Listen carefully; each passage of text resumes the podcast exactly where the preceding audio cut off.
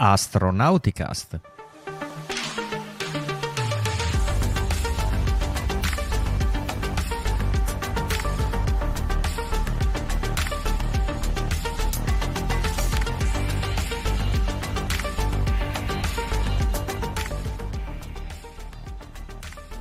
Astronauticast, episodio sedici, no, episodio quattro della stagione sedici, scusate. Oggi è il dieci novembre duemilaventidue e sulla I S S la temperatura è di ventitré gradi zero sette. Domanda che durante la missione di, di Samantha molto spesso veniva fuori su Facebook: ma che temperatura c'è sulla I S S? Sì, più o meno si tengono i ventitré ventiquattro gradi. Ma voi chi direte? Chi se ne frega? Benvenuti a questo nuovo episodio. Noi vi ricordo che noi siamo il podcast dell'associazione I S A, l'associazione italiana per l'astronautica e lo spazio. Io sono Riccardo Rossi dall'Unione Terre d'Argini e stasera siamo in una configurazione Soyuz, quindi in tre, e assieme a me a condurre la puntata abbiamo da Verona Veronica da Verona e da Monaco di Baviera Da Monaco c'è Michael Sacchi. Michael Sacchi, che è anche regista, come eh, sta uh, facendo in questa, in questa nuova edizione del podcast, in questa nuova stagione. E vi ricordiamo che potete interagire con noi tramite le varie chat sui social che ci state, state utilizzando per vederci in diretta, quindi o Facebook o YouTube o Twitch. Ma potete interagire con noi anche via Twitter all'account chiocciolina Astronauticast. Chiaramente, eh, sempre questo è vero se Twitter sopravviverà a questo periodo.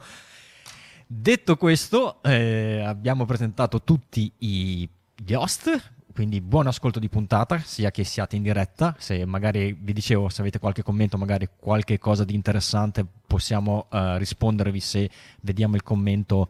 Eh, v- qualcuno di noi nota un commento interessante, oppure se siete in differita vi sorbite la diretta, la diretta passivamente, ma sappiate che se ci state ascoltando solo in audio in differita potete anche andare a cercare il video della puntata. Quindi abbiamo una, già la prima notizia. Vero, cosa ci racconti? Vi racconto dell'epopea della Cygnus N G diciotto, che è riuscita ad attraccare oggi alla Stazione Spaziale Internazionale.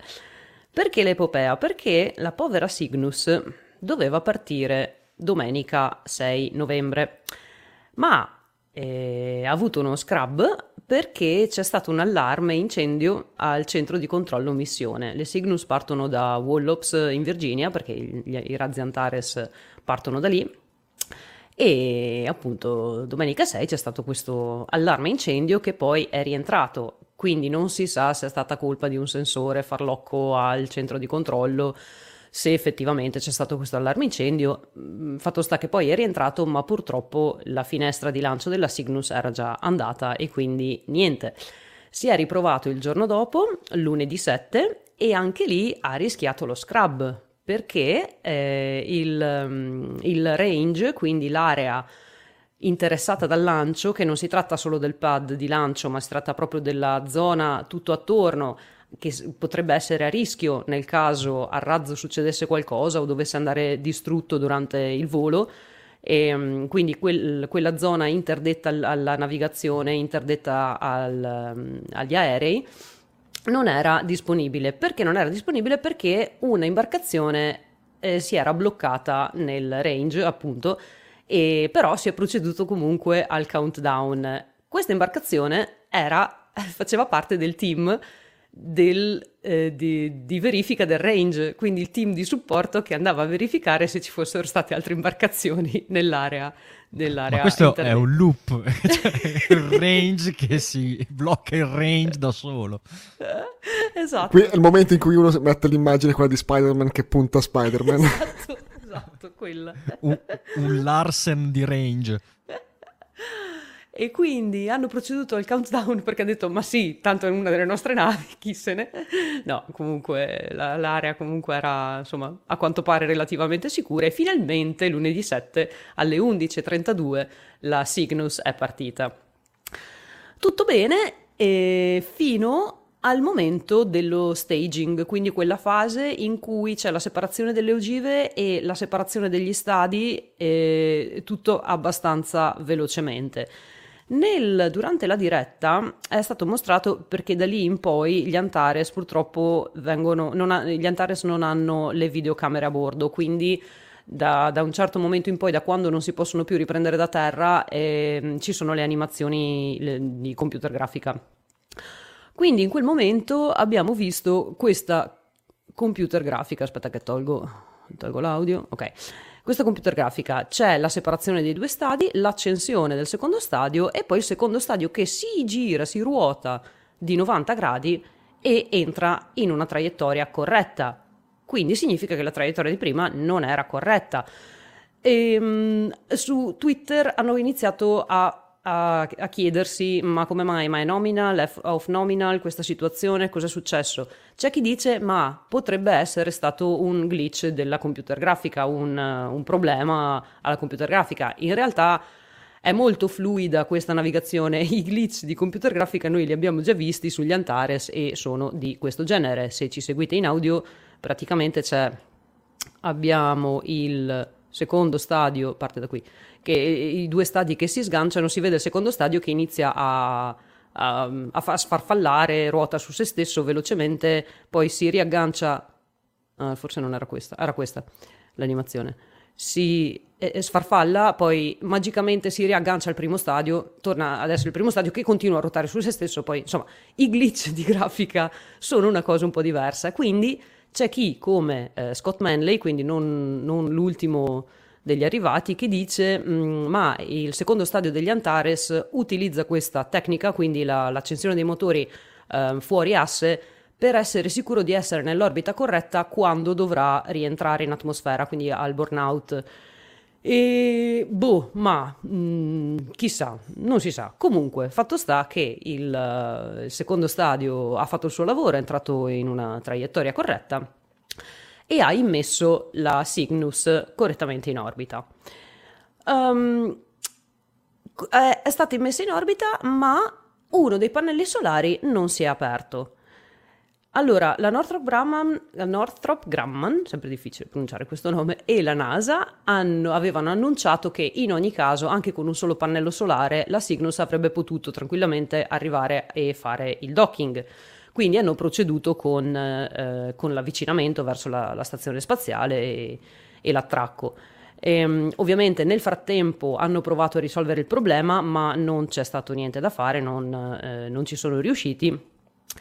E, e durante l'attracco hanno dovuto studiare un attimo la questione dell'assetto, perché eh, con un pannello solare solo c'era da stare un attimo attenti.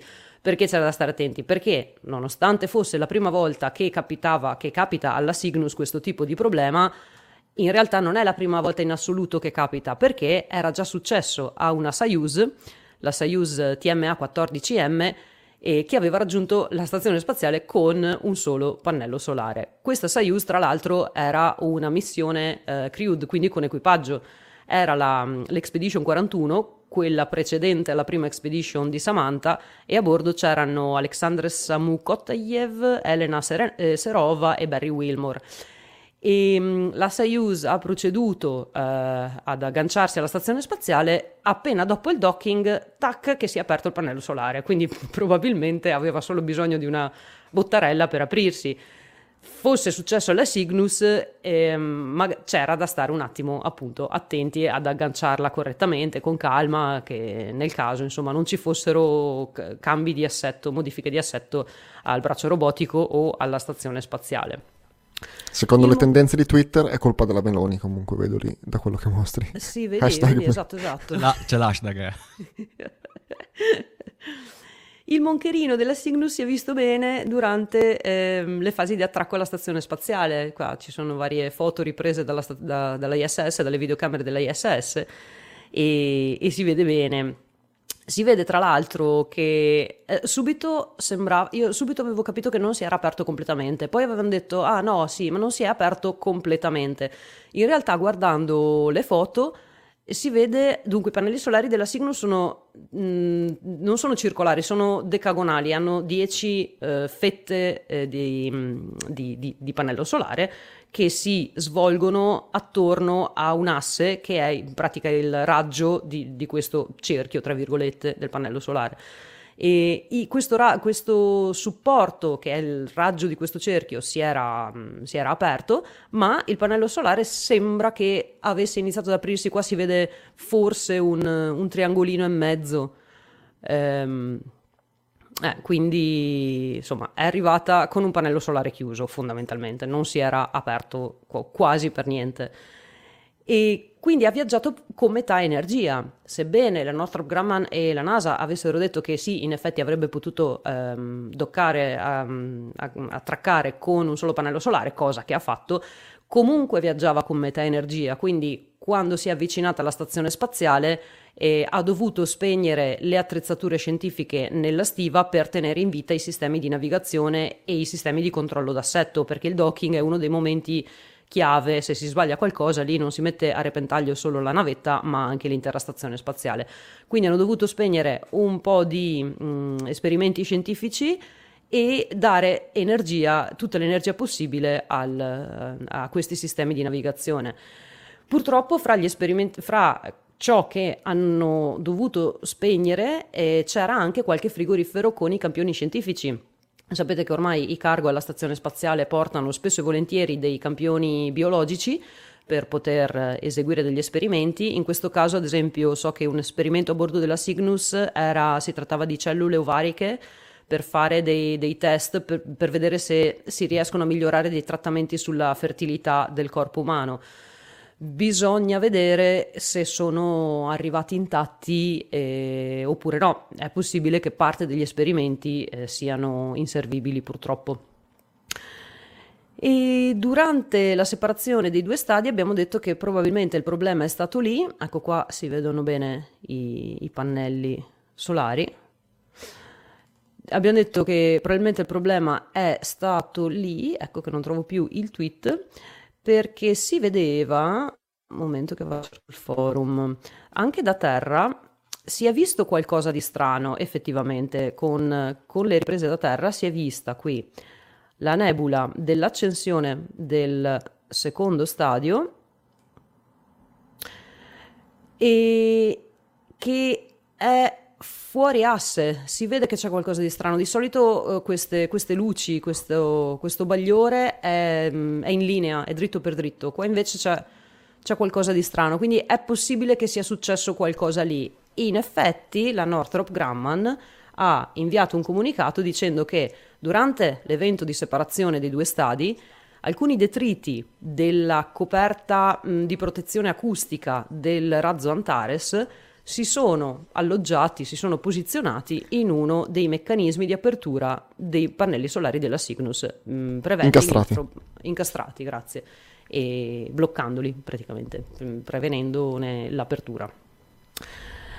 E quindi adesso siamo messi così, che la Cygnus è attraccata al, alla stazione spaziale tramite il braccio robotico, il pannello comunque non si è aperto neanche dopo la, la, il docking, e rientrerà comunque distruttivamente. La Cygnus è una di quelle navette che rientra in atmosfera distruggendosi, quindi diciamo che il più è fatto, il novanta per cento della missione credo eh, sia a posto. Adesso le uniche cose da stare attenti è sganciarla correttamente, sempre col braccio robotico, farla immettere in atmosfera con un'orbita, con, con un'orbita tale che si distrugga correttamente in atmosfera, e così.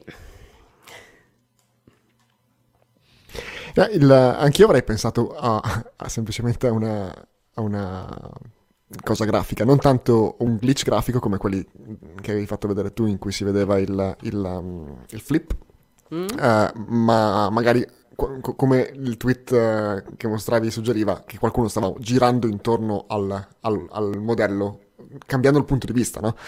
Però sì. si vede...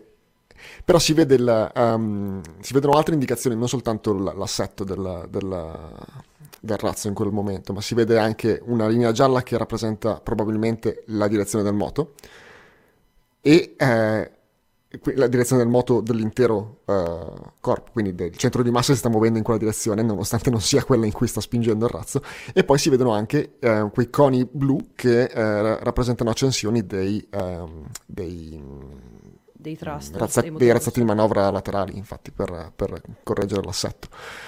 Ora hai, non, non sono uno strutturista neanche per finta.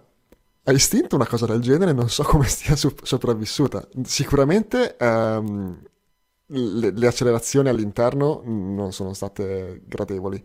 Um, ma n- n- mi sembra che sia andata bene, insomma, che se, se l'unico problema sono stati questi pannelli solari alla fine, che magari non sono neanche re- legati a questo. Uh, sì, io mi, mi, aspetto, mi, aspetto quest- mi aspetto questa cosa che si, si spazzi in due, no? È una... Sì. È stato molto repentino il, il giro qui di novanta gradi, in effetti. Dalla chat chiedono se con la Cygnus è possibile fare un... un scusate questa, questa domanda qua. Se dalla Cygnus è possibile fare un riassetto della I S S, io penso tu intenda un reboost. In realtà è una manovra che è stata tentata eh, recentemente per la prima volta, proprio per, per testarne la fattibilità, e sì, volendo, volendo si può fare. Se non sbaglio avevano dovuto um, installare dei thruster orientabili, che tutti, penso che abbiano sempre un certo gimbal, si chiama, un, non so in italiano com'è, il, diciamo un, un orientamento rispetto al... al uno snodo, un gioco... Al, al fulcro della, della, della, della campana del motore, però in questo caso era specificatamente um, disegnato per, progettato per, uh, per mettere il, il thrust, perché ovviamente... Um, dove, quando volete, se, se si vuole spingere la stazione spaziale su un'orbita diversa, bisogna spingere il più possibile nella, eh, attraverso il suo centro di massa, e eh, per come viene normalmente eh, attraccato un, un veicolo come, come la Cygnus, non siamo neanche per finta nel, nel centro di massa, quindi si può compensare un pochino con, ehm, con la, la vettorizzazione della spinta, la, la, la direzione della spinta, e magari anche hanno, hanno cambiato un attimo la, la, l'assetto, la, generale, l'assetto della stazione spaziale, che però cioè, non fa altro che ruotare nel centro di massa insieme a lei, quindi... Um, si può, non è così semplice, ed è uno dei, dei, dei mille discorsi che sono stati fatti eh, um, quando sembrava che la Russia dovesse lasciare la stazione spaziale dopo domani, o ieri, o, o forse no, forse il mese prossimo, o forse no, forse tra un anno. Word sì. Reference mi dà sospensione cardanica. Come... Il gimbal, sì, sì. sì. Eh, sì, sarebbe stato un po' un problema se questa Cygnus no, non fosse arrivata sulle I S S, meglio così. Dalla chat chiedono anche se si sa se qualche magari esperimento che era stato disattivato per, diciamo, per conservare l'energia magari è andato perso. Questo non, non penso che si sappia ancora. Ancora no, no, perché l'annuncio di questa cosa è venuto tipo oggi, quindi io credo che adesso la Cygnus è agganciata, quindi l'equipaggio a bordo inizierà a scaricarla e lì vedranno come è messo il tutto. Sarà interessante seguire se ci sono state anche delle, delle forze, come dice Mike, che hanno magari creato dei problemi ad altri tipi di esperimenti, vedremo. Bene, dall'orbita bassa terrestre ci spostiamo molto più lontano, andiamo su Marte per, a parlare un po' eh, di Curiosity. Curiosity vi ricordiamo che è quel rover che non è Perseverance, che è l'ultimo dei rover arrivati su... Su, su Marte, ma in realtà è il suo gemello predecessore, quindi ha la, se fosse una macchina potremmo dire che ha la stessa piattaforma sulla quale si sviluppa eh, la, l'automobile, perché è identico. È, è chiaro che la suite di strumenti è cambiata tra eh, Curiosity e Perseverance, però Curiosity, diciamo, se ve lo ricordate, è stato da subito ribattezzato come il primo rover geologo a tutti gli effetti, e infatti la sua missione primaria su Marte era quella invest- di investigare il pianeta dal punto di vista eh, geologico. E cosa sta facendo Curiosity in questi giorni? Curiosity ha raggiunto una zona che è stata ribattezzata eh, sul, sul, fe- sul, Sulfate Bearing Unit, che come dal nome potete capire che è una zona che è ricca di solfati, oppure dicendolo forse un po' meglio in italiano, ah, chiedo già scusa a tutti i geologi che stanno ascoltando questa puntata, è una zona che è ricca di sali, È una zona che si è deciso di andare a studiare grazie anche al eh, supporto di, de, di M R O, del, del Mars Reconnaissance Orbiter, che lavora sempre a braccetto con i rover marz- marziani, eh, proprio perché grazie alla sua im- alle sue immagini ad alta risoluzione può ehm, diciamo aiutare eh, gli spostamenti del rover. E di quali sali si tratta, insomma, quali sali si, si presume di trovare in questa zona, perché abbiamo solo appunto le uh, analisi fatte con lo spettrometro a bordo di M R O eh, per capire di che sali si tratta. Si, si, si pensa che si troverà del, del solfato di magnesio, del solfato di calcio, ma anche del cloruro di sodio, quindi del comunissimo eh, sale come tutti lo conosciamo, e tutti questi sono indicatori di un eventuale pass- un'eventuale traccia di qualche lago, di qualche eh, corso d'acqua antico eh, su Marte, in questa zona. Dico presunto, ma ormai non è più presunto, ormai anche grazie a quello che sta scoprendo eh, Perseverance in, in altri lidi marziani, cioè ormai è dato per assodato che in un tempo remoto, in un tempo antico, su Marte c'era l'acqua in forma liquida e ce n'era anche parecchia, tanto da scavare eh, delle strutture che sono assolutamente simili a quelle che eh, troviamo anche sulla Terra quando andiamo a analizzare dei, magari degli antichi bacini di fiumi o di laghi. Curiosity cosa fa di solito per analizzare il terreno marziano? Ha, is- ha la sua suite di strumenti, come vi dicevo prima, principalmente ha un trapano, un piccolo tra- trapano che ehm, riesce a fare dei forellini del diametro di due centimetri, poi la sabbietta che esce da questo, da- dal buchino che fa, può essere analizzata in diversi modi. Il primo modo è, è che eh, Curiosity riesce a... Um, a raccoglierla con una specie di, di cucchiaio, di paletta, a portarla in uno strumento che si chiama CHEMIN, quindi Chemical and Mineralogy Instrument, che è un, che grazie a un'analisi con, con la diffrazione di raggi X riesce a caratterizzare molto bene quali sono gli elementi presenti nel campione. Eh, Curiosity ha anche un altro strumento, un altro strumento che si chiama Sample Analysis at Mars Instrument, che anche qui è un'altra suite di strumenti, tra cui c'è uno spettrometro di massa, un gas cromatografo, uno spettrometro al laser, che anche qui riesce a fare delle analisi che fino a quel momento, fino all'arrivo di, di, di Curiosity, non erano mai stati portati degli strumenti così sofisticati per fare analisi così puntuali su Marte, tutte analisi che si potevano, potevano fare all'epoca solamente sulla Terra, e ne e quindi eh, potevamo analizzare solo quei piccoli campioni di, di Marte presunti che magari potevamo trovare a Terra eh, grazie a dei meteoriti, sostanzialmente, visto che non abbiamo ancora fatto missioni di sample return da, uh, da Marte, cosa che eh, in realtà adesso stiamo cercando di fare con anche la missione di Perseverance, che vi ricordo che fa dei carotaggi, sta lasciando dei campioni in giro e si spera in futuro di poterli recuperare e spedire a Terra. Altro strumento principe Di, eh, di Curiosity è il laser, che ha sulla sua testa questa specie di occhio che si chiama ChemCam, che è un, come vi dicevo, un laser che vaporizza un bersaglio a distanza e con l'analisi spettroscopica dei, dei vapori che vengono eh, liberati da, dal suo bersaglio si riesce a fare anche qui un'analisi eh, del plasma eh, che è rilasciato eh, da, da questo gas incandescente.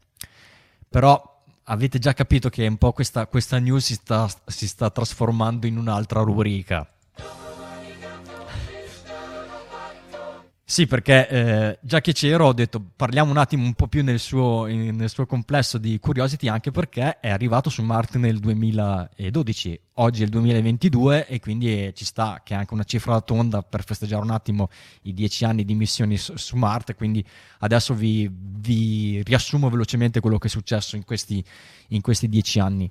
Allora, Curiosity, abbiamo detto, è atterrato nel duemiladodici. Dove è atterrato? Nel Gale Crater. Il Gale Crater è una, un, un grande cratere di impatto del diametro di circa centocinquantaquattro chilometri ed è stato scelto perché, eh, come tanti crateri di impatto, al suo centro, diciamo, c'è eh, tutta una, una montagna che si è venuta a creare eh, grazie alle, agli ejecta, quindi al, all'impatto stesso col col meteorite che l'ha colpito in quel punto, e quindi tanto materiale che è stato portato fuori dal, dal centro di questo, eh, di, di questo cratere è venuto al, alla luce. E questo è, è molto molto utile dal punto di vista di, geologico, perché se io mi avvicino a, a, al centro dell'impatto, a questa montagna, del, al centro del cratere, che si chiama Monte Sharp in questo caso, riesco scalandola mh, progressivamente a vedere diversi strati della superficie geologica di, di, di Marte. Quindi non, non, non sto solo guardando la, la superficie, ma riesco a vedere degli strati più profondi, avendo il bonus che non devo essere io ad, a trivellare in profondità, perché eh, questo materiale è stato già eh, espulso e quindi posso eh, visionarlo eh, scalando la montagna. La montagna è alta circa cinque chilometri, non, non sperate che Curiosity arrivi fino alla vetta, ma però pian piano la sta, la sta di fatto scalando. E come luogo d'atterraggio non, non hanno puntato dr- dritto per dritto il centro del, del cratere, perché era ovviamente eh, un luogo un po' più eh, impervio, quindi si sarebbe rischiato di più dal punto di vista della, dell'atterraggio per ragioni di sicurezza. Allora si è preferito eh, diciamo una zona periferica circa cinquanta chilometri poco prima del bordo del cratere, dove c'era una bella Eh, piana eh, per poter far atterrare eh, Curiosity. Se ci state vedendo adesso in diretta, vi faccio vedere il panorama eh, nel sito d'atterraggio di Curiosity. Lo vedete, è praticamente una zona piatta perfetta per l'atterraggio, e sullo sfondo c'è questa montagna che diciamo è il, l'obiettivo, la, la, la, la zona ultima dove Curiosity vuole arrivare. Il sito d'atterraggio è stato così eh, ribattezzato eh, Bradbury Landings, in onore di, di, di, di Bradbury, che è uno scrittore di fantascienza famoso per le, per le cronache marziali, Ray Bradbury.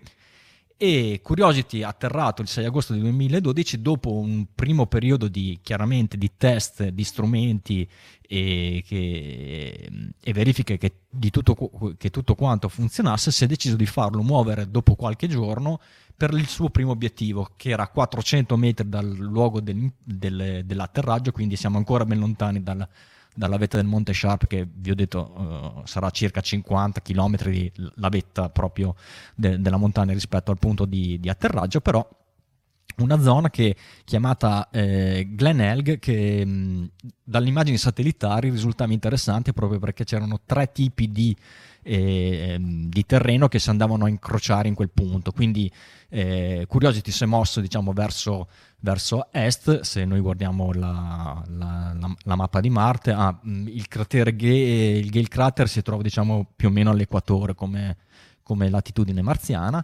E già da lì eh, Curiosity ha trovato già subito delle, un sacco di, di, di, di rocce interessanti da poter analizzare con gli strumenti che vi ho raccontato prima.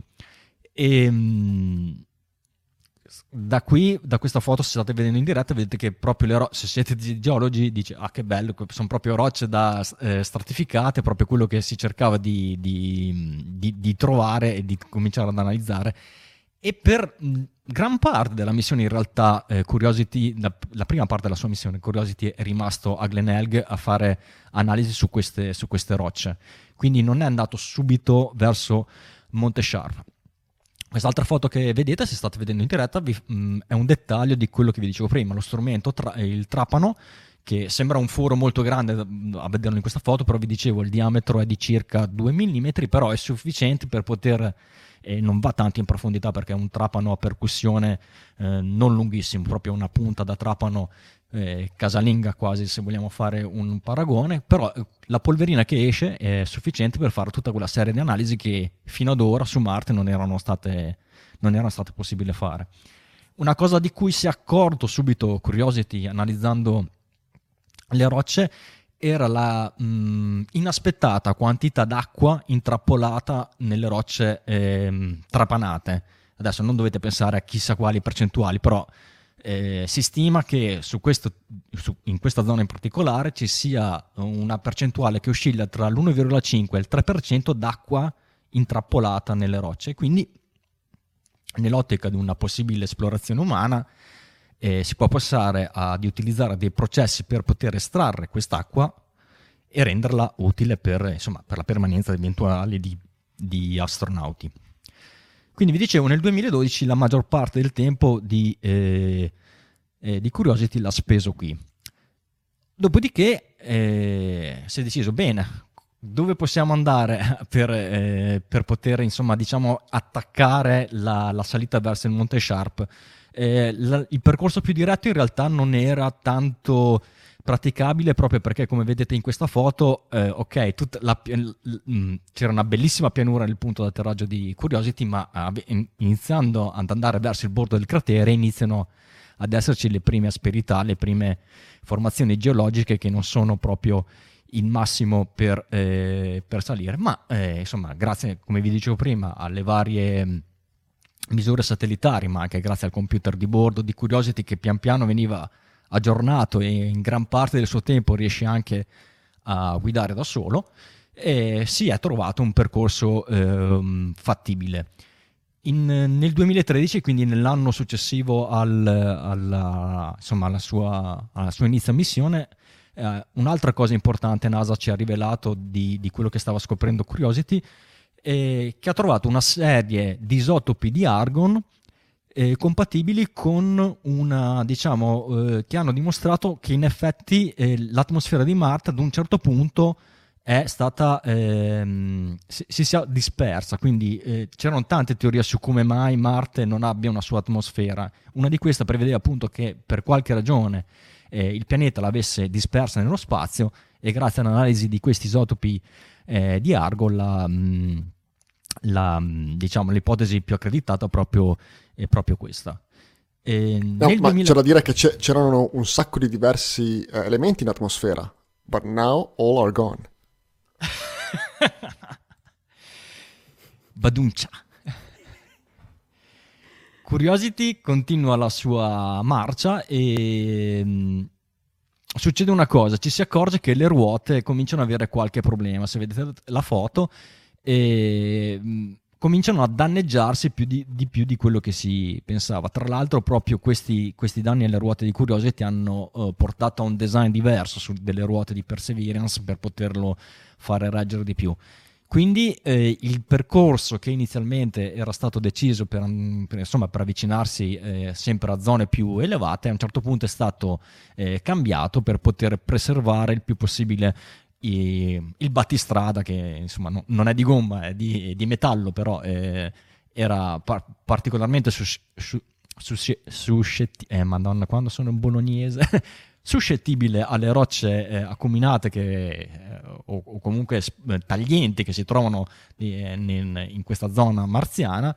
Eh, si è preferito a, a addirittura passare in zone sabbiose che sulla carta potevano essere, diciamo, più rischiose per, per, dal punto di vista delle ruote che magari si potessero insabbiare. Molto bello di questo periodo il passaggio, un passaggio che si chiama Dingo Gap, eh, Dingo Gap, scusate, che era proprio una duna di sabbia che permetteva, eh, se, se il rover fosse passato di lì, di eh, tagliare un pezzo pieno di queste rocce un po' insidiose per i pneumatici. Si è deciso di passare di lì.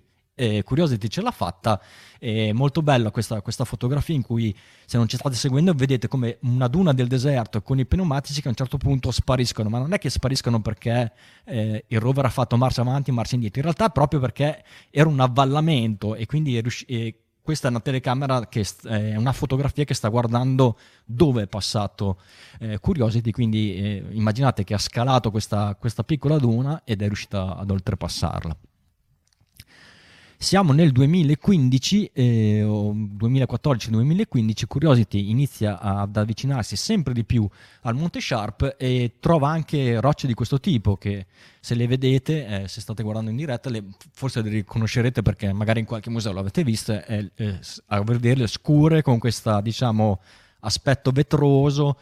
Sono il classico meteorite ferroso, e quindi anche, anche su Marte ci sono queste... Queste, queste, queste tipologie di, di rocce che, giustamente, appena sono state viste sono state bombardate con laser di Curiosity e, e studiate per cercare di capire la composizione, ma si è trovato praticamente quello che si, ci si aspettava. Insomma, non, non, era, eh, un, non era una cosa inusu- inusuale, però è particolare il fatto che, cioè, tro- gironzolando a caso, Curiosity si è imbattuto in un meteorite. Eh, andando avanti, Curiosity arriva, in questa foto vedete, un, se non riuscite a vedere piccolino Curiosity, che il terreno sta diventando sempre più accidentato e sempre meno, meno eh, piatto, perché qui ci troviamo proprio al confine con l'ellisse eh, di atterraggio, cioè quando voi decidete dove voler far atterrare una sonda avete un, diciamo, un range di errore dove può cadere la vostra sonda, e questo, questo mh, Eh, quest'area di solito è descritta da una circonferenza, n- non, ma m- più, più, più propriamente da un'ellisse, perché comunque il vostro satellite sta precipitando a una, m- diciamo, a una, a una direzione preferenziale, quindi c'ha, non è una, una sfera perfetta, ma è una cosa che si allunga, e qui siamo proprio nel punto in cui eh, stiamo uscendo dalla zona, cioè, di, di comfort per l'atterraggio, ma che paradossalmente diventa una zona molto più interessante dal punto di vista geologico per quello che doveva andare ad esplorare eh, eh, Curiosity. Questa zona si chiama Kimberley. O, o, ci sono un sacco di nomi, si divertono un sacco gli, gli scienziati a battezzare le zone in cui eh, le sonde eh, esplorano. Arriviamo al duemilaquindici, vi dicevo, e si iniziano a, diciamo, a pianificare eh, i percorsi per poter riuscire pian pianino a salire sul, sul Monte Sharp. Questo che vedete in fotografia è una zona che si chiama eh, Panrum Hills, sono le, diciamo, le prime colline prima del, eh, del, insomma, del, della salita più dura verso il Monte Sharp. Eh, anche qui grosse, ormai la, la routine di Curiosity è consolidata, si muove, se vede delle cose interessanti inizia a fare delle Del, dei campionamenti col trapano, che quello che vedete se state guardando la diretta sono quei puntini rossi, vuol dire che sono punti in cui Curiosity ha eh, effettuato dei carotaggi. E qui anche abbiamo uno dei tanti selfie di, di, di Curiosity, visto che ha una telecamera montata sul suo eh, braccio robotico che può eh, portare a distanza esattamente come si fa con un selfie stick, e si possono fare anche queste queste belle fotografie. Comunque vedete sempre il contesto, insomma il Monte Sharp è, è, là, è là dietro in secondo piano, sulla sinistra vedete ancora molto molto lontano, chissà se mh, non c'è ancora arrivato Curiosity, probabilmente non ce la farà mai arrivare alla vetta, però insomma lo, l'obiettivo finale è sempre salire più in alto su quella, su quella montagna che vedete in secondo piano. Però i panorami sono comunque splendidi, guardate questo, è una, è una duna altissima che l'hanno anche ribattezzata eh, Namib Dunes, proprio a, per ricordare le, le, le, le dune di sabbia che si vedono nel deserto del Namib in Namibia. E, e, ogni giorno e ogni, ogni set di fotografie che vengono scaricate da Curiosity erano, sono tuttora, quindi andatele a cercare sul sito, sono una, una fonte inesauribile di panorami eh, spettacolari che se non, magari se non sapeste che stiamo inquadrando Marte, magari, vi ricordano assolutamente di, di, delle, delle situazioni terrestri. Siamo al duemilasedici, eh, Curiosity incontra un altro piccolo pezzo di meteorite, questo è chiamato Hag Rock, anche in questo caso aspetto vetroso. Eh, anche in questo caso un meteorite a nickel ferro. Eh, se vedete bene dalla fotografia ci sono anche quattro puntini bianchi, ma perché sono i punti in cui eh, Curiosity ha sparato col suo laser per poterlo analizzare. E la NASA nel duemilasei perché...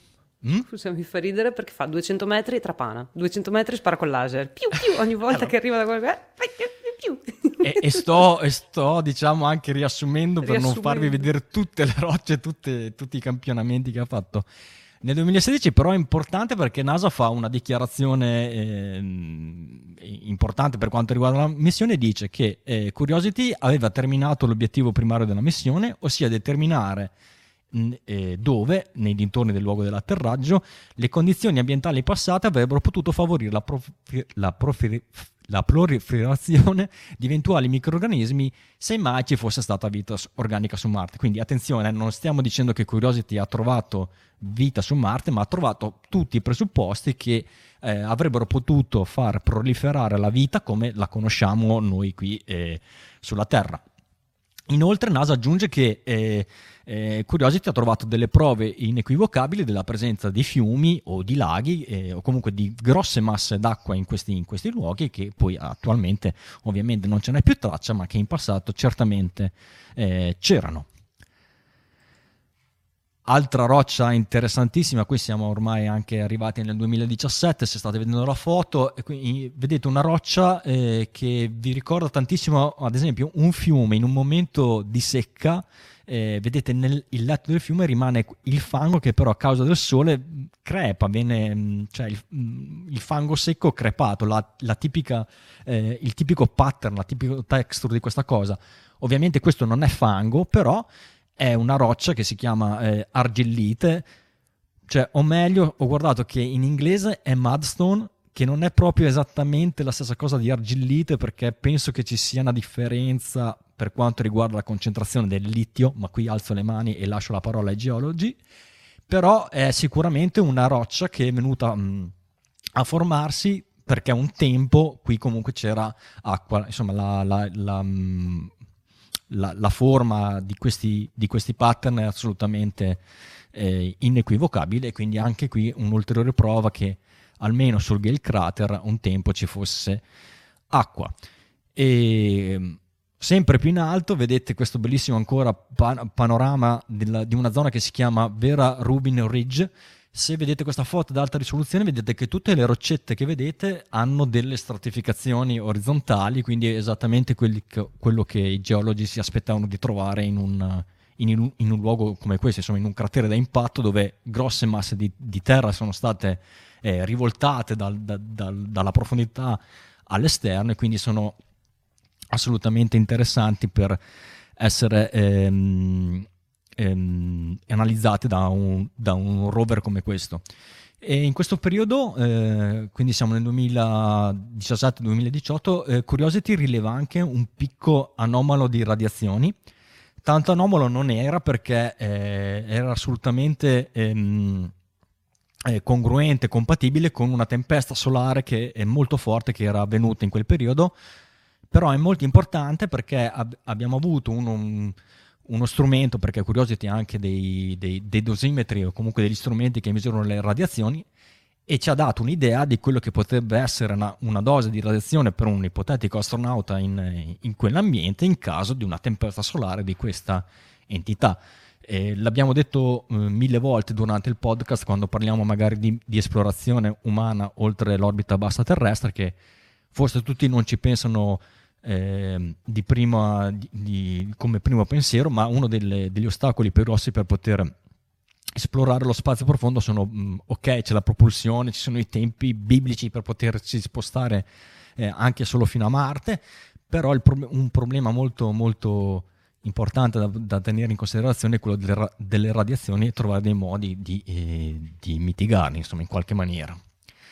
E nel duemiladiciotto Curiosity continua a lavorare come al solito, però il duemiladiciotto, se, se vi ricordate o se comunque se state seguendo un po' le, le vicende di questi rover, dei, di, dei vari rover marziani, il duemiladiciotto è stato l'anno in cui Opportunity, eh, quindi un altro rover storico, ha smesso di funzionare. Ma perché ha smesso di funzionare? Perché nel, nel duemiladiciotto c'è stata un'inaspettata fortissima tempesta di sabbia marziana che ha praticamente coinvolto tutto il pianeta. E Curiosity in realtà non è tanto distante eh, da eh, mh, Opportunity, adesso non, non, non sono dietro l'angolo, ma sono più o meno nella stessa zona di Marte, quindi eh, mh, Curiosity è riuscito a seguire questa, questa tempesta di sabbia eh, da molto vicino. eh, Curiosity, avendo come fonte di energia primaria un generatore a radioisotopi, non ha avuto problemi di mancanza di insolazione, cosa che invece è stata fatale per Opportunity, che invece ricaricava giornalmente le sue batterie grazie alla, al sole, e, e durante questa t- lunga tempesta in, nel luglio del duemiladiciotto eh, il sole non era più sufficiente per poter ricaricare le batterie di, di Opportunity, che non ha più risposto alle chiamate. Si sperava, proprio anche grazie a questa immagine di Curiosity, sulla sinistra vedete un'immagine di settembre, quindi la, la tempesta di sabbia era finita. Vedete che l'immagine è molto rossa perché c'è molta molta sabbia per terra, e l'immagine successiva è di ottobre, che sta, sta a dimostrare che comunque ehm, finita la tempesta comunque su Marte rimangono dei, dei venti che hanno di fatto pulito il terreno in cui si trova Curiosity a scattare queste foto. Allora si pensava che magari anche i pannelli solari di eh, Opportunity in una qualche maniera potessero venire puliti dal, dal vento, e quindi che fosse un po' ripristinata l'energia. cosa che probabilmente è successa, però il periodo di, eh, insomma, di mancanza di luce e l'età di Opportunity, che ha funzionato per eh, ben oltre la sua eh, missione primaria, purtroppo non è stata le, la batteria comunque è, è morta completamente nel periodo in cui non veniva ricaricata, e, non, e anche se i pannelli solari probabilmente hanno ricominciato a produrre qualcosa, non è stato più possibile recuperare eh, Opportunity, che è stato poi dichiarato ufficialmente eh, perso. Nel duemiladiciannove Curiosity continua la sua eh, scalata, e abbiamo questa, questa foto che, se, se vedete, c'è una linea sottile bianca che è il percorso pianificato. Abbiamo la parte verde che è un terreno eh, pieno di argilliti, quelli che eh, insomma quella, anche quella foto di prima eh, ne era un esempio, e l'obiettivo appunto è quella zona gialla dove ci sono appunto eh, la zona ricca di sali, che è proprio quella che eh, abbiamo raccontato in apertura di puntata. Anche in questo caso si è preferito non salire eh, diciamo per un percorso più, più breve, ma si, ma si è fatto una specie di, di tornante lungo, se vedete la fotografia forse lo capite meglio, perché c'è una zona un po' più scura in mezzo tra il verde e il giallo, che è una zona molto molto molto sabbiosa, e lì probabilmente il rischio di rimanere insabbiati era, si è, si è valutato che fosse molto eh, concreto, e quindi si è preferito fare questa, eh, questo percorso più lungo. Ma durante questo percorso più lungo eh, comunque Curiosity sta, ha lavorato bene e ci ha anche regalato delle belle immagini come queste che state vedendo. Eh, non sono fotografie, ma sono sequenze di immagini. Allora, in alto vedete Eh, due eclissi di sole da parte dei due satelliti di, eh, di Marte, quindi quello più piccolino è Deimos sulla sinistra, in alto a sinistra, e quello un po' più, quello più grande è Phobos, quindi assolutamente immagini eh, inusuali ma spettacolari allo stesso tempo. In basso a sinistra vedete eh, due fotogrammi che, eh, sotto, diciamo, che inquadrano quello che, che è sotto a Curiosity. Vedete la sabbia che viene spostata da, dal vento, quindi a dimostrare che su Marte eh, ci sono tanti fenomeni che sono molto molto simili a quelli che succedono alla Terra. E invece in basso a destra vedete le nuvole di Marte, quindi eh, vuoi che sia sabbia, vuoi che sia uh, anche mh, polvere in generale, però l'effetto è assolutamente simile a quello delle, delle nuvole che ci sono sulla Terra. Questa è una compilation di ehm... Beh, cosa sta facendo Mike? Lo spazzavetri. No, sei mutato, ti... Mike. Sei mutato. Sei mutato. Le due eclissi sembravano degli occhi e volevo metterlo ah. a tradimento mentre lo mostravi, ma me l'hai, me l'hai tolto da sotto gli occhi. Vabbè, allora... lasciatemi stare, lasciatemi stare, abbiate pazienza. Pian pianino siamo arrivati al duemilaventi, eh, c'è questa compilation di... che ci mostra i vari i ventisei carotaggi, ma non sono carotaggi, ventisei, le ventisei trapanate eh, di, di Curiosity fino a quel momento, ventisei che erano nel duemilaventi, ma adesso siamo arrivati a, a trentasei. Però se voi vedete, se, sta, se ci state seguendo in diretta, c'è mh, sulla sinistra un grafico che rappresenta il... il percorso di Curiosity. Ogni puntino eh, eh, le zone in cui è stato us- utilizzato il trapano.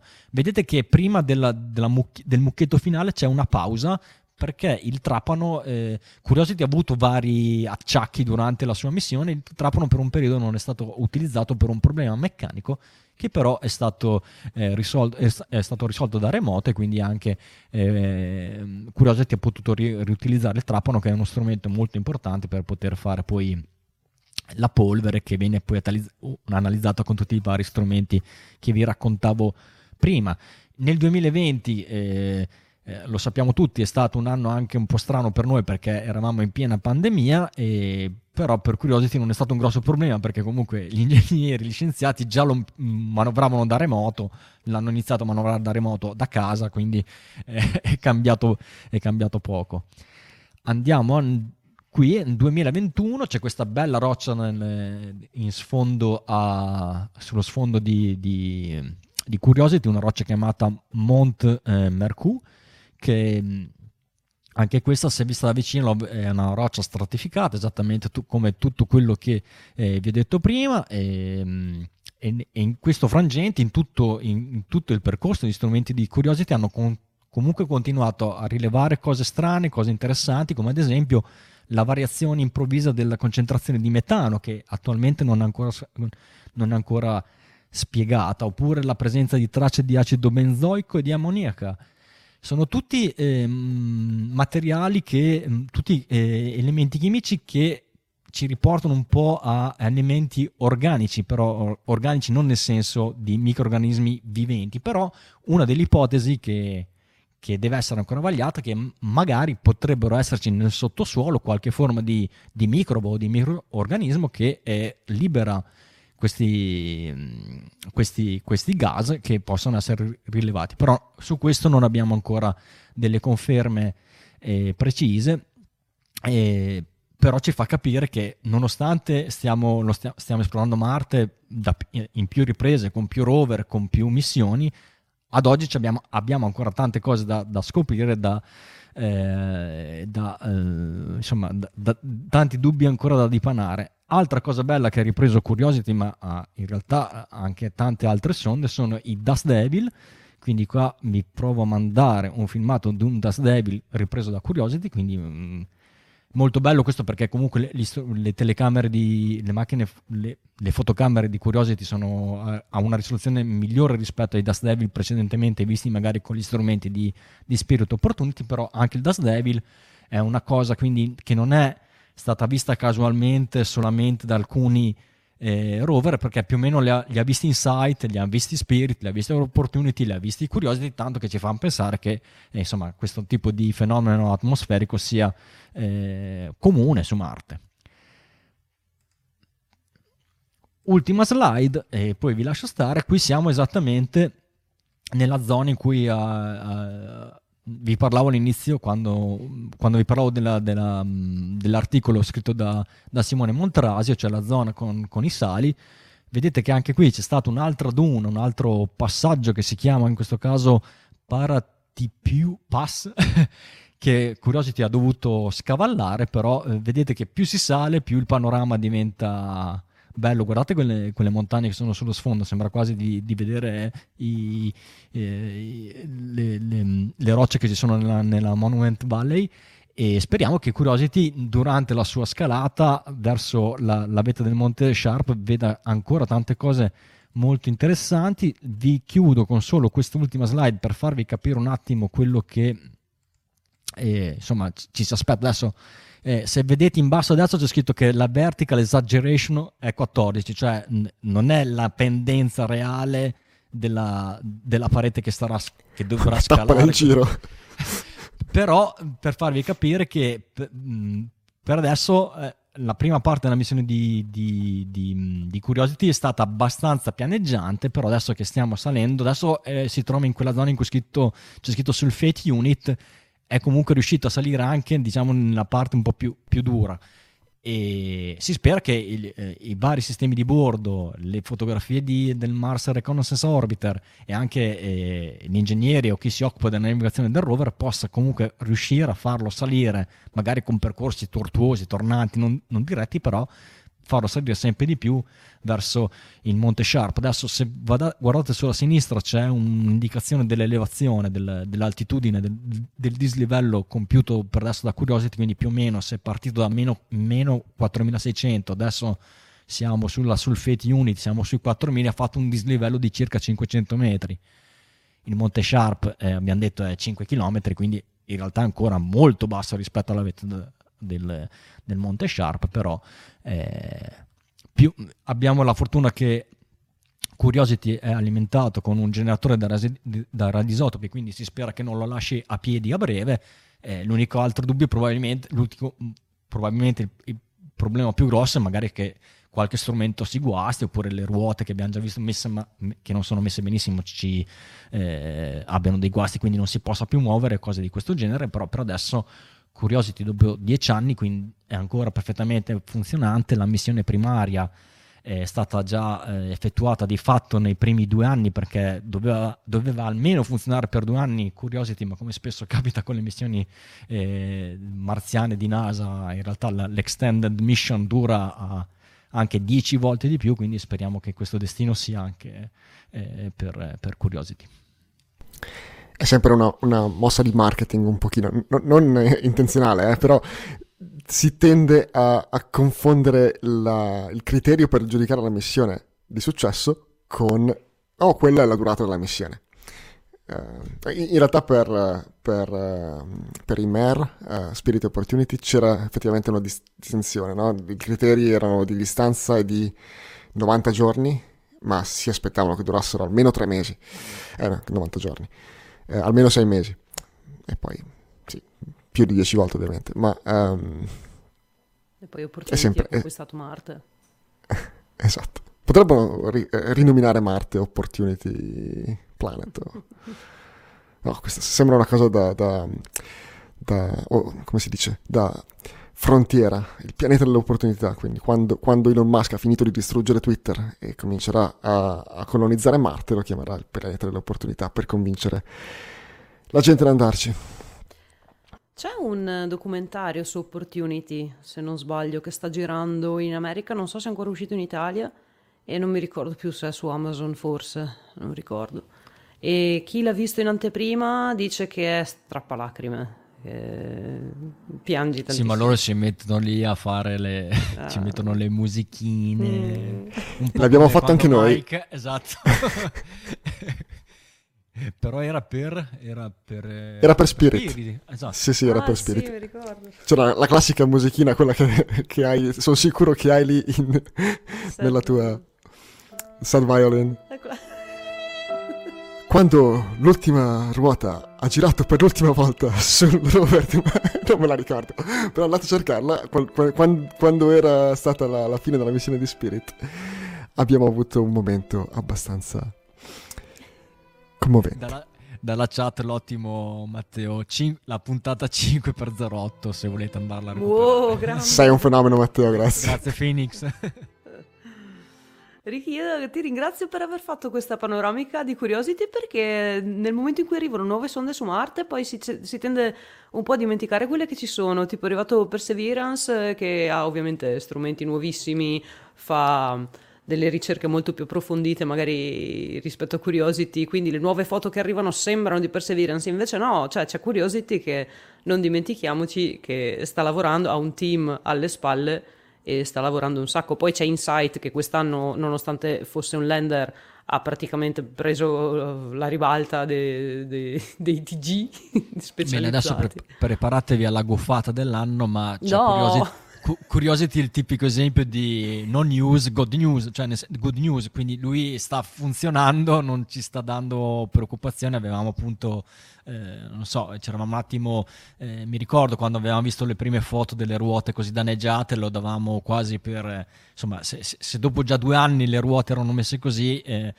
però poi dopo hanno, hanno lavorato su, anche sulla, sulla trazione delle ruote per poterle pre, eh, eh, preservare il più possibile, e quindi sono ancora eh, lì che funzionano, quindi dita incrociate per Curiosity, speriamo che riesca a salire sempre, sempre più in alto letteralmente per Per, nella sua missione.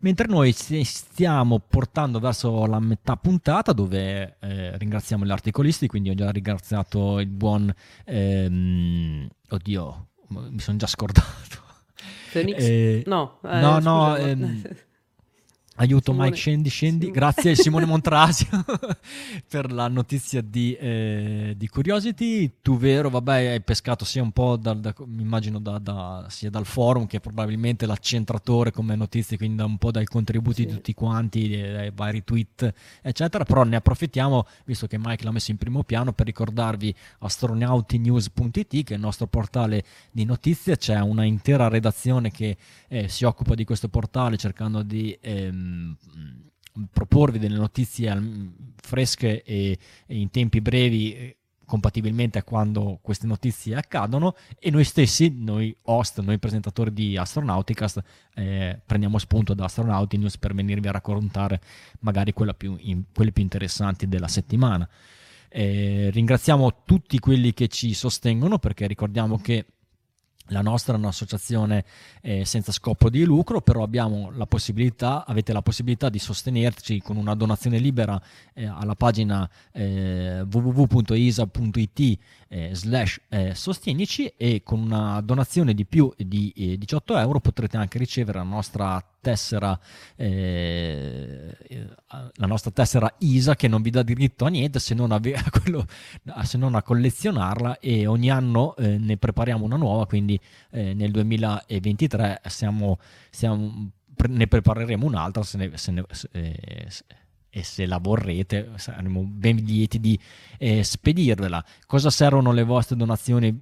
Visto che ho appena detto che siamo una, un'associazione senza scopo di lucro, beh, perché abbiamo delle spese vive, eh, vuoi per pagare StreamYard, che è la piattaforma che utilizziamo per fare eh, questo podcast, vuoi per mantenere i server dove c'è Forum Astronautico, che tra l'altro è ormai un database immenso e quindi ha bisogno di una infrastruttura adeguata per poterlo far funzionare e eh, farlo girare eh, ad una velocità decente. Poi abbiamo insomma tutti i nostri altri siti, abbiamo le attrezzature per il podcast se, se, se si rompe qualcosa. Ecco, per tutte queste piccole spese ci fa piacere avere un piccolo aiuto nel, nel caso vi, vi interessi. Ma la cosa comunque più importante, lo diciamo sempre, a parte i soldi, è che ci facciate conoscere, che esponiate accidentalmente i vostri amici, i vostri conoscenti ad Astronauticast, dicendo: oh, io ieri sera ho visto questi ragazzi che mi hanno raccontato eh, queste notizie dal punto di vista astronautico, secondo me sono, sono bravi, sono sul pezzo, ti va, prova ad ascoltarli, magari ti può interessare anche a te.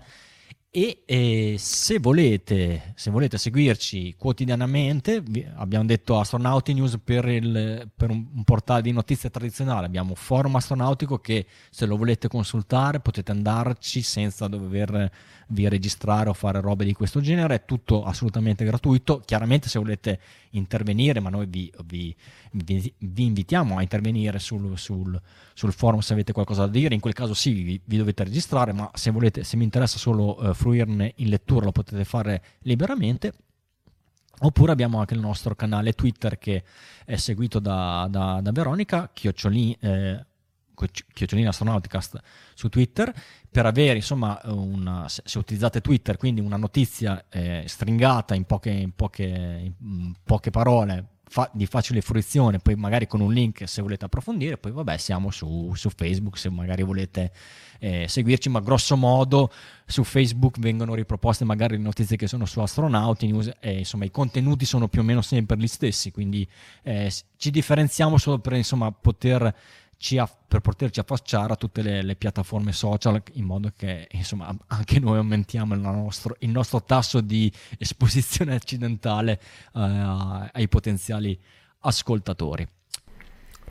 Nel frattempo vedo che dalla chat Christian mi dice che allora Goodnight Hoppy, che è il nome del documentario su Opportunity, verrà rilasciato il ventitré novembre su Amazon Prime. Wow, grande, grazie Christian. Grazie Christian. Allora, siamo partiti da Cygnus, siamo andati su Marte, torniamo un attimo su una terra, sulla Terra, però per qualcosa che eh, insomma nel breve periodo ci dovrebbe riuscire, ci dovrebbe riportare sulla Luna. Sì, eh, rimaniamo sulla Terra è probabilmente un, un'espressione corretta. Uh, si parla uh, appunto di, del lancio di Artemis, che stando al calendario, stando anche all'astronautica agenda di astronautinews.it, è ancora um, fissato per mercoledì sedici alle sette e zero quattro del mattino ora italiana. Uh, tuttavia però um, le sfortune di questa missione non, uh, sono numerose e, e, e non ci facciamo mancare nulla, incluso un uragano. Avrete visto probabilmente nelle news uh, dell'uragano Nicole, che uh, un po' tardi forse rispetto alla stagione degli uragani, ma ancora pienamente eh, n- nella, nella norma, si è affacciato eh, sul, al largo delle coste della Florida e eh, aveva un percorso che portava eh, il landfall, il punto in cui eh, passa dall'oceano alla terraferma, proprio nella, nella parte sud della Florida, che sapete essere eh, il luogo del Kennedy Space Center. Il landfall c'è stato questa mattina Uh, nei pressi di Vero Beach, che eh, Vero conosce perché è uno dei posti che abbiamo visitato. Per, per due, se, due giovedì di fila parliamo della nostra visita eh, della primavera al Kennedy Space Center. Ovviamente abbiamo dovuto fare una pausa a Vero Beach, sperando che Vero Beach non sia stato impattato troppo um, malamente da uh, Nicole. Uh, sapete che un organo ha una, un, un occhio in cui all'interno uh, le condizioni meteo non sono così, così uh, disastrose, ma uh, ne, nella, nella zona attorno all'occhio del ciclone sono uh, i venti sono Il più, i, i venti più forti che si possono osservare all'interno di quello specifico uragano. E che cosa c'è a sessanta miglia circa da Vero Beach, che è nella dimensione del, dell'occhio del ciclone di, um, di Nicole? C'è proprio il Kennedy Space Center. Allora, ovviamente non è una cosa che si è scoperta questa mattina quando è arrivato, se ne è parlato un po' nei giorni scorsi e NASA aveva uh, emesso un paio di comunicati minimizzando la, um, il rischio Per, uh, per Artemis, che ricordiamo si trova già in rampa pronto alla partenza. Uh, da design, da specifiche, da numerosi studi fatti nei ormai pluridecennale storia di Artemis, si sa che uh, è in grado di, uh, res- di su- supportare in, uh, in rampa a venti fino a uh, sessantaquattro, settantaquattro virgola quattro nodi, che uh, sono centoventi chilometri orari. Suona un pochino meglio in, in metrico in questo caso. Eh, ed effettivamente NASA potrebbe non aver eh, sbagliato a scegliere di stare in rampa, perché se guardiamo nei giorni scorsi il rischio di superare questa soglia era eh, relativamente basso, non zero. Ehm, l'ultimo dato che ho trovato era di martedì ed era di circa quindici per cento. Uh, di superare questi, o meglio il quindici per cento, che nell'area del Kennedy Space Center ci sarebbero stati venti di entità uraganica, uh, che effettivamente vanno oltre uh, o, o si avvicinano pericolosamente ai centoventi chilometri orari. Uh, il, um, non, non credo che ci sia stato il tempo di fare un'analisi super dettagliata di questo, di questo rischio, uh, ma uh, sapete che a volte bisogna correre dei rischi anche um, a causa di alcuni, uh, di alcuni limiti nella pianificazione. Per portare quello che vi sarete immaginati tutti, cosa si fa? Sta arrivando un uragano, lo riportiamo nel garage che Ricky ci ha mostrato nel dettaglio la settimana scorsa, il, il V A B. Tuttavia, per spostare una, um, il, il, um, l'intero stack fino al, al V A B ci vuole una pianificazione di almeno tre giorni. Questo significa che la, la decisione sarebbe dovuta avvenire domenica, per poter cominciare i preparativi lunedì e finirli oggi. Ma eh, ci sono vari problemi con tutto questo. Prima di tutto, domenica non c'era ancora la, chi- la, la chiara indicazione che i venti sarebbero stati di questa entità, e soprattutto, in ogni caso, se c'è un allarme di questo genere, il Kennedy Space Center chiude. Rimane soltanto una, una quantità limitata di personale per sicurezza, per, per uh, le emergenze che possono Um, emergere in questi casi, ma um, la maggior parte dei lavoratori non è al Kennedy Space Center anche in questo momento, quindi sarebbe stato molto complicato organizzare questa, questa cosa. Eh, quindi cosa è successo? Alla fine, se andiamo a vedere questa mattina, uh, i venti misurati proprio dagli anemometri sulle torri parafulmine attorno al, uh, launch, uh, al Launch Complex um, uh, trentanove hanno misurato eh, settantasette nodi, ottantasette nodi e eh, anche qui erano ottantotto nodi se non sbaglio. Um, Dico, allora, innanzitutto è bello aggiungere, eh, che può sopportarne fino a? Fino a settantaquattro virgola quattro adesso. Ah, oh. Possiamo immaginarci che ci fossero comunque un certo genere di margine in questi, in questi numeri, non è così, così, così categorico. Tuttavia si tratta veramente di qualcosa al limite di, de, de, della, dei, dei valori di progetto che eh, lo stack può sopravvivere, può eh, sostenere senza doverci pensare, senza doverci fare eh, delle, delle, dei ragionamenti ulteriori. Ragionamenti ulteriori che arrivano proprio in questo momento. Allora, innanzitutto eh, probabilmente domani già torneranno al lavoro la maggior parte dei, degli ingegneri delegati al, al S L S, perché... Eh, se guardate se guardate le, le condizioni ora uh, attorno al Kennedy Space Center sono molto buone, le, um, i vari uh, advisory che erano stati pubblicati sono, stanno rientrando e non, uh, non è più un problema per quell'area lì, quindi si può cominciare ad andare a controllare. E uh, che cosa... Uh, che cosa c'è da fare? Idealmente si potrebbe controllare effettivamente se il razzo ha avuto dei danni, si potrebbero fare delle scansioni uh, con uh, raggi X, si potrebbe vedere se uh, ci sono state so- sollecitazioni orizzontali superiori alla, alla soglia, insomma, tali da causare dei danni, perché uh, alla fine un razzo come, come S L S in particolare, che è molto molto potente, è fatto per uh, so- sopportare forze molto forti ma nella direzione opposta. Per quello che quando vedevo prima anche Antares volare in orizzontale spingendo uh, in, in, in un'altra direzione, ho un istintivo un'istintiva sensazione di no, quello non è safe per nulla, e, e quindi lo stesso vale per S L S e la cosa va verificata. Non potendola verificare mh, praticamente quello che si può ipotizzare, che è stato ipotizzato anche da uh, Phil Metzger, che è un ingegnere NASA che non lavora con uh, su S L S, ma uh, penso che la sua opinione è stata citata in, in vari articoli, tra cui quello su Ars Technica che ho letto prima di cena.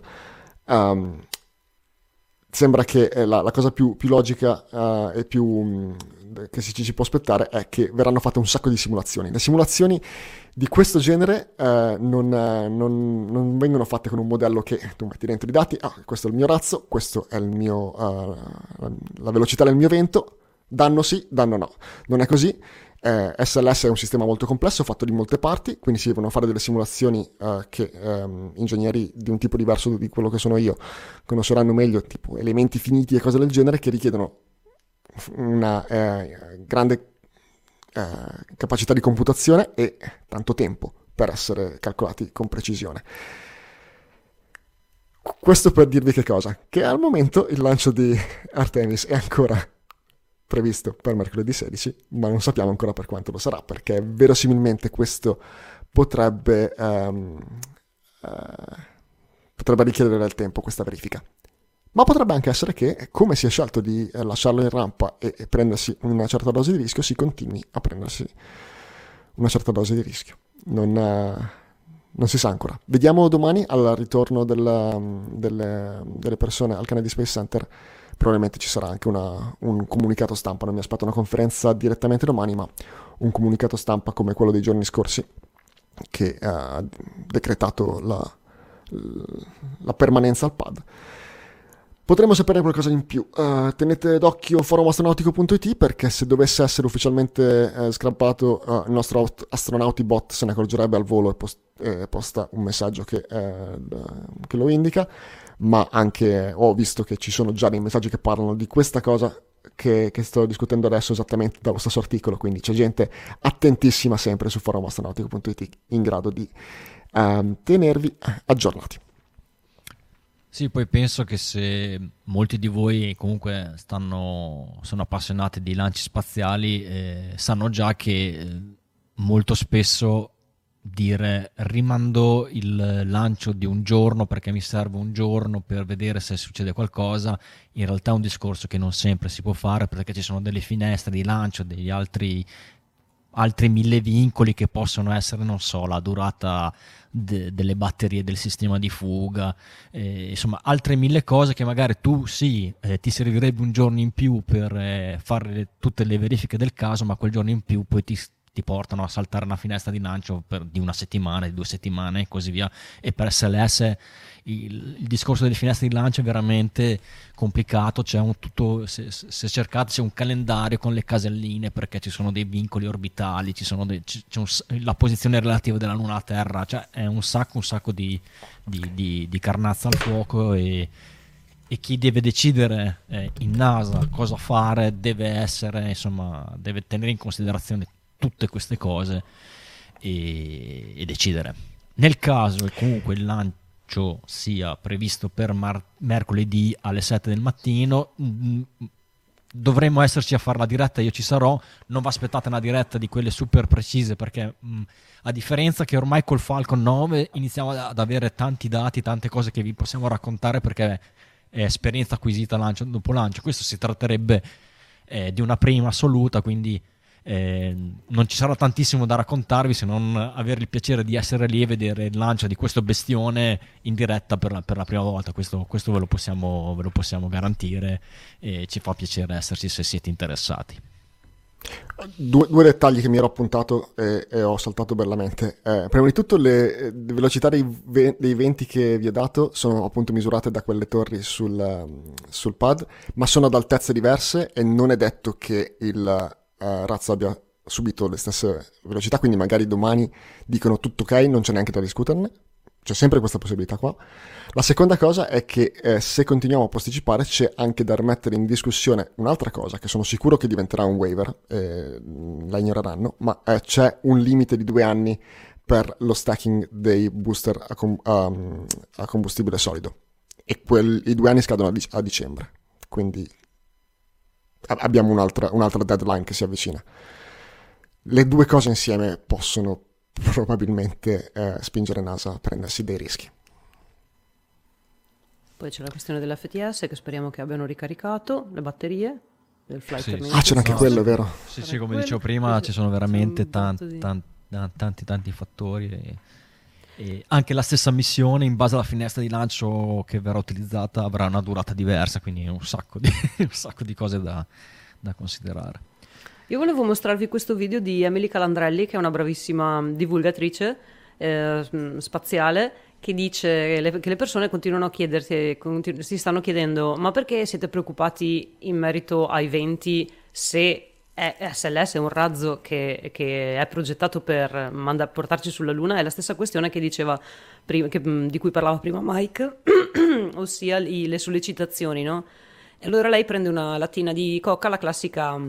il classico test della lattina di coca, che se lei ci si appoggia su sopra con un piede, quella lattina riesce a portare completamente il suo peso, però se la prende lateralmente e la schiaccia, tuc, basta niente per schiacciarla. Quindi è esattamente quello che diceva Mike. Sì, più o meno un argomento che avevo affrontato anch'io tangenzialmente la puntata scorsa, quando dicevo eh, perché la, mh, per S L S si è preferito lo stacking in verticale dentro la, al vertica, alla, alla vehicle blind building, perché portarlo in rampa in orizzontale per poi raddrizzarlo eh, comporterebbe tutta una serie di rinforzi di, e di aggiustamenti per poterlo, eh, per, poterlo eh, per fare in modo che il razzo possa sopportare anche delle, delle, so- delle sollecitazioni che non sono più eh, longitudinali ma trasversali, quindi eh, esattamente stiamo sempre parlando della stessa, della stessa cosa.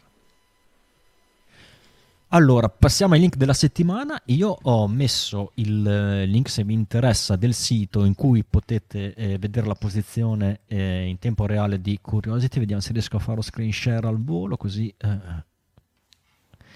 eh, se ci state guardando, esatto, è praticamente mh, tipo una, un'applicazione tipo Google Earth, in cui sono messi in evidenza mh, e diciamo le, le tappe eh, giorno per giorno, quindi sol sono i giorni marziani, e sono messi in evidenza anche eh, le zone che sono state più significative durante eh, il viaggio di, di, di Curiosity. Vede, si vede molto bene come la, eh, il luogo d'atterraggio dove sono adesso è una zona molto molto pianeggiante, c'è una serie di puntini ammucchiati che diciamo è la, la prima parte di missione dove, dove ha passato molto tempo Curiosity, e poi dopo pian piano si è allontanato dal punto d'atterraggio per poter iniziare a salire sul Monte Sharp, e vedete che geologicamente il terreno eh, cambia molto ed è, è pian piano sta salendo. Comunque potete, e questo sito è aggiornato eh, giornalmente, e l'unica cosa che ci manca è veramente magari eh, una qualche foto relativa ad ogni punto, così magari vi poteva portare direttamente sul sito, ma sono sicuro che magari se cercate in giro c'è qualcuno che l'ha fatto una cosa del genere. Quello che una volta si chiamava un mashup. Um, ho messo anch'io un link, uh, è quello di, che ho mostrato prima, non tanto perché, come vi dicevo, adesso l'uragano è passato, non c'è più niente da vedere, però Um, ci sono le condizioni in tempo reale dei venti al Kennedy Space Center, sono magari interessanti da monitorare durante altri lanci, eh, quando ci, bisogna non rischiare dei danni ma essere all'interno dei parametri eh, necessari per il, per il decollo, e quindi può far comodo, andateci, è quello che ho, che ho mostrato prima. E invece, Vero, cosa ci attende la prossima settimana a parte il lancio di S L S, se lo lanciano? Se lo lanciano. Allora, vediamo un po' la nostra agenda, cosa ci dice il nostro bot. Ah, un annuncio tecnico. Se ultimamente vedete l'agenda un po' diversa dal solito è perché mi sta dando una mano il nostro Astronautibot. Se prima io inserivo tutti gli eventi eh, relativi all'astronautica all'interno dell'agenda, adesso i lanci me li, me li inserisce il bot, il, lo stesso bot che aggiorna automaticamente i lanci su Forum Astronautico. Quindi nel momento in cui aggiorna, se c'è un ritardo, se c'è un anticipo, anticipo strano però a volte succedono, e se c'è un aggiornamento della data di lancio, e su Forum Astronautico in automatico aggiorna anche l'agenda, quindi è molto più puntuale. Adesso iniziavano ad esserci un po' troppi lanci per, anche per quanto riguarda gli Starlink eh, e quindi ho chiesto una mano al bot che riesce a starci dietro meglio di me. Quindi andiamo a vedere cosa ha inserito il bot per la prossima settimana. Iniziamo da sabato dodici, che abbiamo il lancio di un lungamarcia sei A con un carico utile sconosciuto, e comunque è a mezzanotte, quindi un probabilmente un po' militare. Infame. Probabilmente militare, esatto, perché è un lungamarcia, quindi ci sta, e... e comunque non ci sono video di solito con... per la Cina, è difficile che facciano video. Però, però, però poi, sempre sabato dodici alle tre di notte, questa volta che è molto meglio rispetto a prima, c'è il lancio di un lungamarcia sette con la Tianzhou cinque, che è la quinta missione di rifornimento verso la stazione spaziale cinese. E a proposito di questo, giusto questa mattina o ieri, questa mattina forse, si è sganciata la Tianzhou quattro, quindi ah, vedo che hanno un turnaround molto veloce tra la, la, lo sgancio della precedente e l'arrivo de, di quella successiva, che tra l'altro la Tianzhou quattro ha fatto una foto bellissima eh, della stazione spaziale cinese, bellissima, è in bianco e nero, però eh, si vede proprio la forma, la sagoma della stazione spaziale cinese per intero, e io credo che sia la prima volta che la vedo mm, così, cioè con la forma a, ad H. Poi cos'altro abbiamo? Abbiamo l'attracco della Tianzhou cinque, sempre, sab- sempre sabato dodici alle dieci di mattina, e qui è possibile che forse su Twitter si riescono a vedere dei video dopo l'attracco, perché anche i cinesi non fanno vedere l'attracco in diretta, perché se qualcosa va male dopo che figura ci facciamo, no? Allora aspettiamo un attimo, eh, l'attracco funziona, tutto bene, e dopo... E poi facciamo il video con la musichetta con epica. La musichina, esatto, esatto, esatto. Poi, sempre sabato dodici, wow quanta roba, abbiamo il Falcon nove con, un, con, con i satelliti Galaxy trentuno e trentadue, che se non sbaglio, cioè io li sto leggendo da, da giorni, questi satelliti continuano a spostare avanti il lancio. Due satelliti per comunicazioni geostazionarie, forse ve ne ho parlato anche giovedì scorso, è possibile. Poi passiamo alla settimana prossima, quindi per questa settimana eh, c'è solo sabato, che è un po' ricco di eventi, e iniziamo lunedì quattordici con gli eventi invece legati a, a S L S e Artemis uno, quindi lunedì quattordici all'una di notte c'è il briefing pre-lancio di Artemis uno, se tutto rimane così com'è. Mentre alle diciotto, sempre di lunedì, abbiamo il briefing sullo stato del countdown di Artemis uno, perché il countdown di Artemis di S L S inizia giorni prima, quindi il quattordici alle diciotto c'è la conferenza su, per capire il countdown, cioè nel senso eh, il countdown sì dell'orologio, ma... Mh, durante il countdown eh, tutti i team si organizzano per essere ben integrati dura- per tutte le fasi della preparazione del lancio, quindi il briefing è su questo, non sul fatto che l'orologio ha iniziato il countdown, ecco. E lunedì alle quattordici alle ventitré c'è il volo inaugurale di un R S uno. Un R S uno è un vettore costruito dalla A B L Space System che porta due satelliti in Ah, per L due Aerospace. Io non so niente di questo R S uno, anche perché è un volo inaugurale, appunto, quindi vi invito a guardare su Forum Astronautico. Nell'agenda, se guardate nelle note, ci sono anche i link alla discussione del lancio del determinato vettore, quindi sicuramente lì ci sono delle informazioni in più. Martedì quindici c'è un, lan- c'è un altro lungamarcia, un quattro C, i cinesi ci stanno veramente dando dentro, e che porta un satellite di telerilevamento ottico, questo alle due e quarantacinque, ovviamente gli orari sono eh, per noi scomodi ma comodi per la Cina. Martedì quindici c'è la prima di una serie di attività extraveicolari eh, sia statunitensi che russe, perché adesso che hanno visto, hanno dato il go per ricominciare le attività extraveicolari, come ci spiegava se non sbaglio Raffaele in una delle ultime puntate, um, vogliono procedere a passo spedito, anche perché devono concludere l'installazione dei pannelli solari AiRoSA, che era iniziata un po' di tempo fa e insomma è da finire. Quindi martedì dalle quattordici alle ventuno c'è l'I V A ottantuno eh, statunitense con eh, Cassada e Frank Rubio, che installeranno gli AiRoSA uno B, quindi mh, probabilmente vedremo le stesse cose che abbiamo visto nelle ultime attività extraveicolari, quelle delle installazioni dei, di questi pannelli solari nuovi, e, però magari insomma comunque un'attività extraveicolare è sempre bella da vedere. Invece alle ventidue, sempre di martedì quindici, inizia il rifornimento di S L S. E quindi inizia anche, un, cioè, per tutti questi eventi di S L S c'è un, un live di NASA. Mercoledì sedici alle sette e zero quattro ci dovrebbe esserci il lancio di questo Artemis uno, e se noi faremo la diretta, e presumo di sì se lanciano, e vi faremo sapere, inseriremo anche in agenda l'orario di inizio della nostra diretta.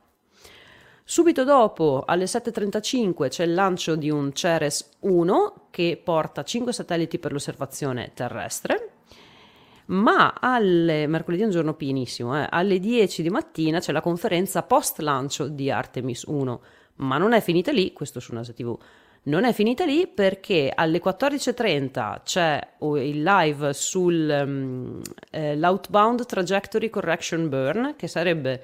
Cosa sarebbe? Sarebbe l'accensione dei motori per la correzione di rotta di Artemis uno, quella che, quella che la porta verso la traiettoria di missione T L I, insomma, immagino. Ok. E poi alle sedici arrivano le prime immagini da Orion. Speriamo che sia l'ultima volta che vi do questo tipo di news, perché l'altra volta ci è andata male, questa volta è la seconda e... e speriamo che, si, che ci sia il lancio. Orion che dovrebbe avere delle, una telecamera fighissima montata sulla punta de, del pannello fotovoltaico, quindi riuscirà a fare un, un selfie di, o, della capsula. Mamma con mia. Il modulo di servizio e con sullo sfondo la Terra quando sarà, o la Luna, a seconda di dove si troverà. Giovedì diciassette abbiamo dalle quindici e venti alle ventidue e dieci la seconda attività extraveicolare, però questa è la, la I V A cinquantacinque eh, russa, e al lavoro ci saranno Prokopiev e Petelin, mentre subito dopo alle ventuno e trenta eh, ci, sarà, ci saremo noi con la puntata eh, con la puntata cinque. Adesso vediamo, perché se facciamo il live eh, il giorno prima vediamo come saremo ridotti, ma insomma ci proviamo, vi facciamo sapere su Twitter, ve lo diciamo. Molto bene, quindi dita incrociate per S L S, anche perché non è che è la prima volta che provano a lanciarlo, ma è un po' che ci sta facendo soffrire, dove un po' è veramente un eufemismo. A tutti voi vi auguriamo una, una buona serata, una buona giornata a seconda dell'orario in cui ci state ascoltando. Questo è Astronauticast, è stata la puntata numero quattro della stagione sedici di Astronauticast. Io sono Riccardo Rossi che vi saluta dall'Unione Terra ed Argine. Da Monaco di Baviera abbiamo il regista. Un saluto anche da parte mia e appuntamento alla prossima puntata. E da Verona. Da Verona abbiamo Veronica che vi saluta, anche voi che siete stati in chat insieme a noi in compagnia, e vi dà appuntamento la settimana prossima, o magari un po' prima se facciamo la diretta per S L S. As- esatto. Vi aspettiamo numerose. Ad Astra.